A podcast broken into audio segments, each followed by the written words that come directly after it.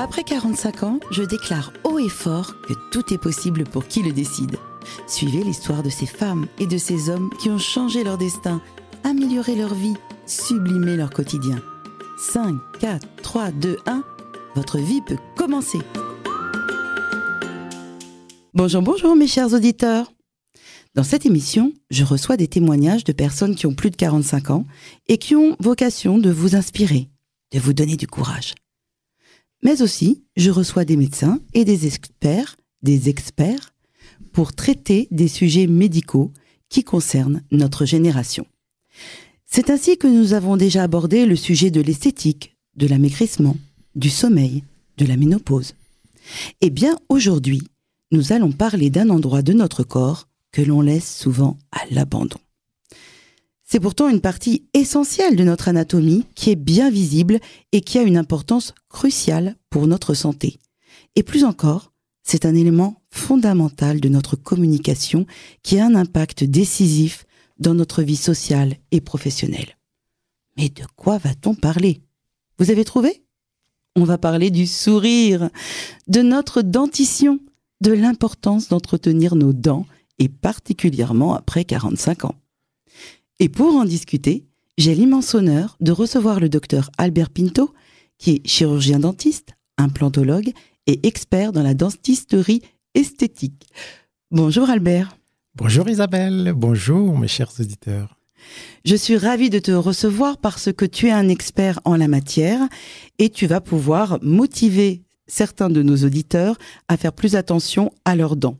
Et, j'ai plus de 45 ans. Ah, et en plus, donc c'est pour ça que tu es parfait dans cette émission. Alors, ma première question, c'est est-ce que c'est important et pourquoi c'est important d'avoir une bonne dentition?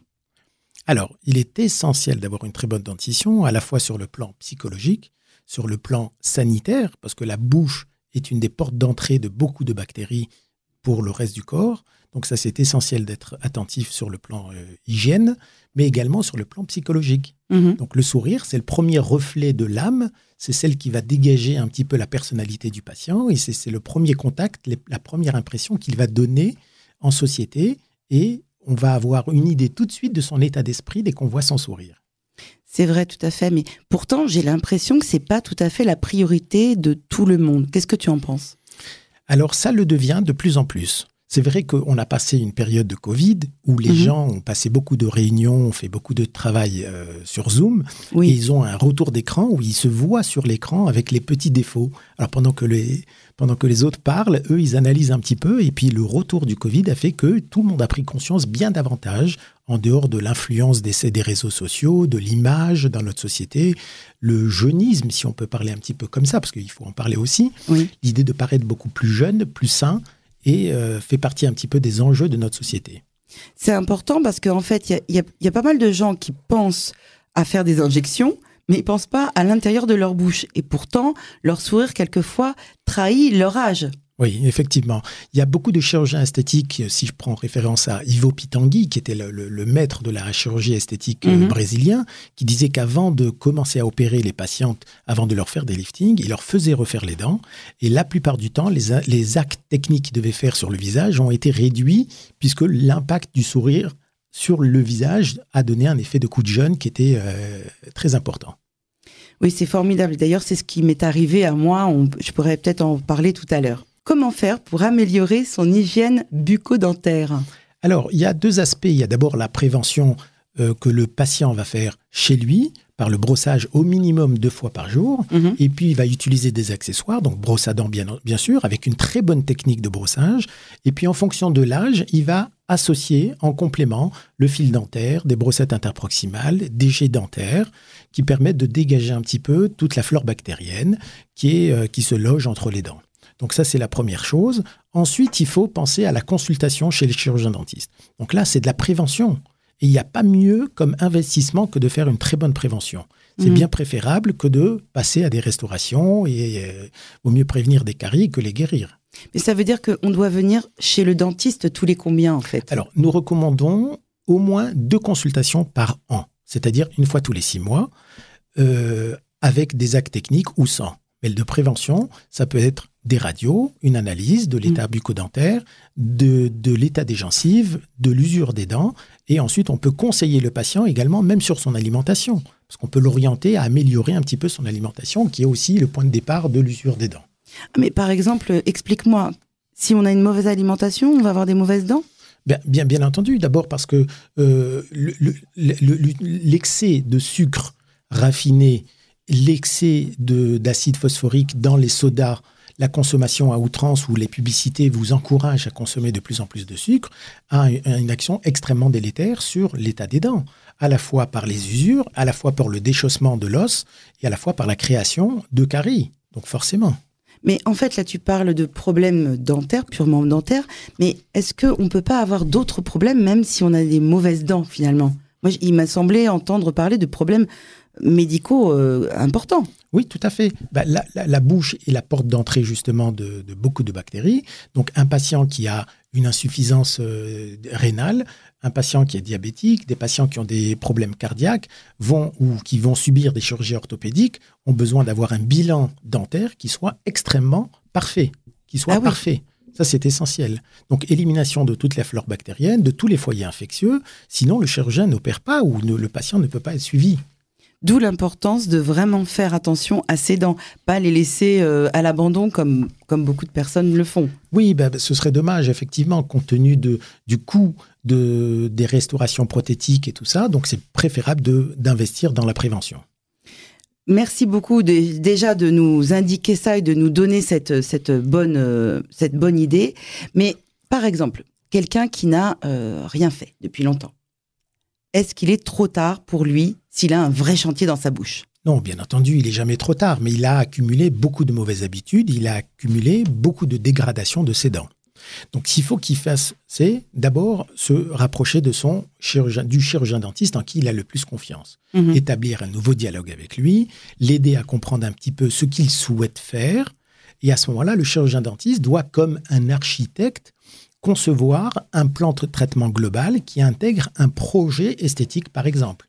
Mais ça peut être également que médical pur, c'est-à-dire traiter les caries, éliminer les foyers infectieux et retrouver une bouche saine.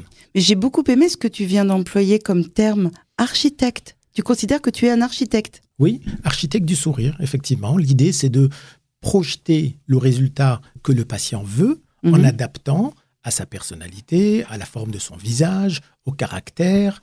Euh, on ne va pas adapter le même type de sourire à tous les patients. Certains patientes vont vouloir, par exemple, un sourire extrêmement discret, euh, avec une coloration euh, très naturelle, très douce, avec des dents un petit peu en retrait. Et il y en a d'autres qui, au contraire, vont oser se mettre un petit peu en avant, relever une facette de leur personnalité qu'elles n'avaient pas forcément, et elles veulent retrouver confiance davantage en leur sourire. Et à ce moment-là, elles vont oser des teintes un peu plus claires, avec des dents un peu plus présentes, plus de relief, plus de caractère. Donc il faut être extrêmement psychologue et en même temps avoir une bonne vision du projet final. Donc c'est pour ça que je considère qu'on est un architecte. Mais c'est pour ça aussi que les gens viennent d'un peu partout dans le monde ah pour venir te voir, parce que tu es un chirurgien dentiste, un plantologue et comme je disais expert en dentisterie esthétique, parce que toi tu prends tout en, compte. Et d'ailleurs, j'ai oublié quelque chose d'essentiel. Tu ne t'es pas présenté, ce je ne t'ai pas demandé de te présenter, mais j'aimerais bien que tu dises où est ton cabinet. Alors, mon cabinet euh, se situe dans une grande avenue euh, parisienne. Elle est facile à trouver et euh, on ne doit pas donner l'adresse de son cabinet. Bon, d'accord. le Conseil de l'ordre ne serait pas d'accord. Et c'est vrai que sur le plan concernant les, voyageurs qui viennent me voir, c'est vrai que je ne suis pas très écologique parce que du coup, mon cabinet a un bilan carbone qui est très négatif. J'ai eu un patient qui est venu d'Afrique ce matin. J'ai eu cinq patients qui sont venus de l'étranger à 5 heures d'avion cinq patients dans la journée. Incroyable. Donc effectivement que j'ai un bilan carbone qui est très négatif, mais ça, il ne faut pas le dire à Sandrine Rousseau. en tous les cas, on sait pourquoi, parce que tu as expliqué que tu prends en compte toute la psychologie de la personne et pas simplement ses dents. Oui. Qu'est-ce qu'on peut faire pour avoir une bonne dentition après 45 ans? Qu'est-ce qui est important? Tout d'abord, moi j'ai une question à te poser, Isabelle. Est-ce que tu as fait le choix d'Amir? Qu'est-ce qui t'a motivé à choisir Amir? Est-ce que tu sais que Amir est chirurgien dentiste? C'est vrai, mais j'ai pas du tout fait attention à ça. Non, non. C'était dans ton inconscient de mettre Amir au milieu d'un interview d'un dentiste. C'est vrai. Et je suis allée le voir et j'ai adoré d'ailleurs son concert, c'était top. Superbe. Donc, euh, qu'est-ce qu'on fait quand on, dans un premier temps, pour avoir des belles dents? Alors, pour avoir des belles dents, il faut d'abord entretenir son propre capital. Mhm. On a la chance d'avoir de belles dents. Des dents sont des organes, donc il faut en prendre soin. En prendre soin, c'est éviter, donc au niveau alimentaire, tous les sucres raffinés, mhm. les sodas, le tabac, l'alcool, bien mhm. entendu, à outrance, bien entendu, l'alcool, à consommer avec modération. Et ensuite, il y a des compléments alimentaires qu'on peut recommander. Ah bon? Oui, il ne faut pas hésiter à prendre la vitamine D. la vitamine D pour les dents? Tout à fait. 2000 unités jour, moi, c'est ce que je prends et ce qui est recommandé maintenant, et plus particulièrement sur les patients qui ont besoin d'avoir des implants. Ensuite, on peut avoir une alimentation riche en calcium, on peut se supplémenter également en oméga 3, et euh, tout ce qui va contribuer à avoir des bonnes défenses immunitaires sont des éléments capitaux pour pouvoir avoir une bonne prévention de ses propres dents déjà. Tu vois, ça c'est important parce qu'on entend parler dans les réseaux sociaux de se supplémenter, on parle de collagène pour la peau, enfin, on parle des cheveux, etc., mais on parle jamais des dents. Et pourtant, c'est tellement important. Et oui, mais parce qu'on est victime des publicités. Donc on est, on est sûr, on est, on est sûr nourri avec des sucres raffinés et on ne se mhm. rend pas compte de l'impact à la fois sur notre organisme mais également sur nos dents. Donc ça entraîne des érosions sur les faces externes des dents, des érosions au-dessus des dents. Et on a également des déchaussements de l'os, des déchaussements avec la présence de bactéries également. Et donc tout ça, ça fait partie de premier programme de prise en charge du patient, c'est de dépister, traiter et ensuite prévenir. Moi, tu, quand tu me parles d'érosion, c'est les gens qui ont, on, voit la pulpe de leurs dents, c'est ça? Et oui, parce que c'est un petit peu comme des, des, petits euh, rongeurs. Donc ils ont fini par ronger. Il y a pratiquement 20% de la population qui bruxe, Bruxer, c'est l'idée de grincer des dents parce qu'on veut décharger son stress. Alors on peut se ronger les ongles, on peut se faire un ulcère à l'estomac et on peut ronger ses ongles, on peut ronger ses dents. Donc du coup, inconsciemment, alors ça peut se faire en journée, ça peut se faire la nuit. Donc déjà, faire prendre conscience au patient qu'il a tendance à, grincer des dents. Alors que quelquefois, il a l'impression que c'est spontané et que c'est naturel d'avoir les dents, les mâchoires euh, en permanence serrées. Mais c'est le, poids de la, du stress qui, qui leur permet de décharger de cette façon-là. Mais en tous les cas, c'est une parafonction. Pardon, excuse-moi de t'avoir coupé, mais on peut, on peut faire quelque chose en tous les cas parce que ça vieillit beaucoup hein, quand on a les dents comme ça où on voit la pulpe, euh, ça, ça fait des dents jaunes, c'est pas très propre en plus. Effectivement, selon l'état de dégradation, donc on mhm. peut d'abord démarrer par réaliser des gouttières d'occlusion qui permettent de protéger le, patient, mhm. les dents elles-mêmes. Mais moi, j'insiste beaucoup sur la prise en charge psychologique. Il faut que le patient se responsabilise, qu'il détermine à quel moment il grince des dents et à quel moment il ne grince pas des dents, de telle sorte à ce qu'il puisse prévenir. Et ensuite, lorsque l'état de dégradation est plus important, on peut réaliser des restaurations cosmétiques et céramique ou en composite, de telle sorte à reconstituer toute la partie usée de la dent. Et là, c'est un peu embêtant parce que comme il a grincé la totalité de la denture, donc il faut restaurer la totalité de la denture. Donc d'où l'importance de la prévention. Donc ça, on a parlé des dents quand elles étaient érodées, mais tu sais, quelquefois, tout simplement, on a les dents qui sont euh, bien, mais qui sont grises ou qui sont très jaunes. Qu'est-ce qu'on peut faire? Alors là, là, on peut démarrer sur le principe d'une consultation esthétique avec l'idée d'un gradient esthétique, c'est-à-dire démarrer par le programme le plus faible, c'est-à-dire par exemple un bon nettoyage, enlever les taches superficielles, et puis ensuite on peut proposer un blanchiment lorsque mhm. c'est adapté, un blanchiment dentaire, c'est l'idée d'éclaircir la base de la dent du patient, donc un éclaircissement et pas un blanchiment, parce que souvent on a tendance à croire que les dents vont devenir très blanches. Et en fait, non, on fait que qu'un éclaircissement. Donc on éclaircit les colorants qui existent déjà dans la dent. D'accord, donc ça va être jaune clair ou gris clair, mais ça. ne sera jamais blanc. Exactement. Si on a les dents jaunes, je veux dire. Tout à fait. Un patient qui a les dents mm. jaune foncé, il aura les dents jaune clair, et donc jaune clair, c'est presque proche du blanc. Donc on parle de blanchiment, mais c'est un faux terme. D'accord. Donc ça, c'est important qu'on ne soit pas déçu, parce que moi d'ailleurs, ça m'est arrivé. J'ai fait un blanchiment et comme j'avais les dents très jaunes, finalement, j'étais déçu du résultat. Je m'attendais à avoir un, sourire ultra bright, mais ça ne m'était pas arrivé. Et eh oui, et eh oui. Et puis le, blanchiment, c'est un traitement qui est, réversible, mhm. parce que du coup, on n'a pas blanchi les dents, on a juste éclairci les colorants, et puis on mange pas et on ne boit pas blanc. Euh, toute l'année, donc on peut, on va réabsorber des colorants. Donc il faut entretenir régulièrement l'éclaircissement avec une ou deux nuits tous les six mois ou avant les grandes vacances pour se donner un petit coup d'éclat et avoir un sourire plus lumineux. D'accord, donc on fait un blanchiment, ensuite on a donc on entretient et on peut avoir des dents quand même qui sont euh, qui un beau sourire grâce à ça. Oui, tout à fait, hein tout à fait. Alors génétiquement, il y a des patients qui, naissent avec des dents extrêmement blanches et il y en a d'autres qui ont des, teintes un peu plus vrai, ternes. C'est dégoûtant. Et puis malheureusement, avec l'âge, les dents ternissent. Oui. Parce qu'elles vont accumuler, d'abord il y a une saturation des, de, de l'oxydation justement des, des, colorants qui fait que les dents deviennent, même s'ils ont une jaune pâle, ils vont devenir extrêmement foncés par l'usure et par la pénétration de tous les colorants qu'ils ont accumulés avec le temps. Mmh. Et si ensuite nos dents ne sont plus belle. Est-ce que tu peux proposer, enfin vraiment, si le sourire, il est, euh, moi j'avais un sourire de Shrek par exemple, euh, qu'est-ce que tu peux proposer? Alors, bah, on, va proposer, on a un arsenal thérapeutique qui est à notre disposition, qui va passer par le, blanchiment, l'orthodontie mhm. éventuellement. On peut utiliser, on peut avoir recours à des composites. On peut avoir des facettes également, ce sont des facettes pelliculaires sur la face externe. Ah, alors attends, les facettes, est-ce que tu veux en parler tout de suite Parce que les gens ne savent pas ce que c'est les facettes. Et surtout, on entend tout et son contraire sur Internet. On dit oh là là, c'est horrible, etc. Euh, moi, je trouve pas que ce soit horrible parce que j'en ai fait avec toi, justement. Qu'est-ce que c'est les facettes? Alors, l'idée d'une facette, c'est de remplacer la face externe exclusivement, la face externe de la dent. Un peu comme des faux ongles. Vous voyez les mhm. faux ongles que vous mettez Oui. Bah, si ce n'est que vous n'avez pas eu besoin de supprimer un petit peu votre ongle, eh ben, la facette, c'est la même chose, mais vous avez une petite pellicule, une épaisseur de 0,3 mm seulement qui va être collée sur la face externe de la dent et qui va permettre de changer à la fois la couleur, la forme et également la position de la dent. Et c'est comme ça qu'on peut se concevoir une architecture, designer un nouveau sourire avec un alignement et à créer un rythme en fonction de la personnalité, comme on l'a développé tout à l'heure.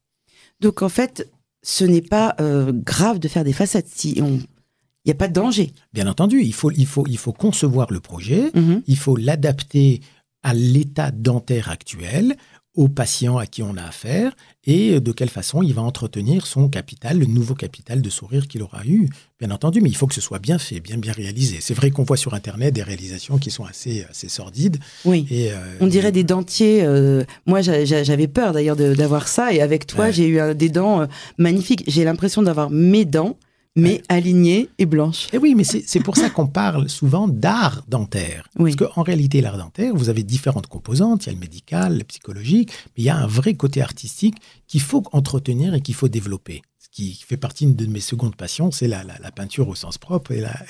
Et l'art, et l'art, tout simplement. Absolument. Si une personne n'a plus de dents, tu leur proposes autre chose. Qu'est-ce qu'il y a à proposer? Alors après, ils peuvent avoir des, des, couronnes ou même des implants. Mhm. On, a, euh, on a des implants de, de, très très bonne qualité. D'ailleurs, j'ai eu la chance de, de participer à l'élaboration d'un nouvel implant dentaire qui est distribué depuis... Vrai oui, oui, tout à fait. C'est un implant qui s'appelle Ibone, qui est distribué par une société française et qui est fabriqué en France.